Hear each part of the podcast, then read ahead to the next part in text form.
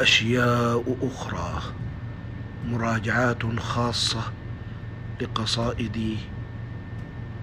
وأشياء أخرى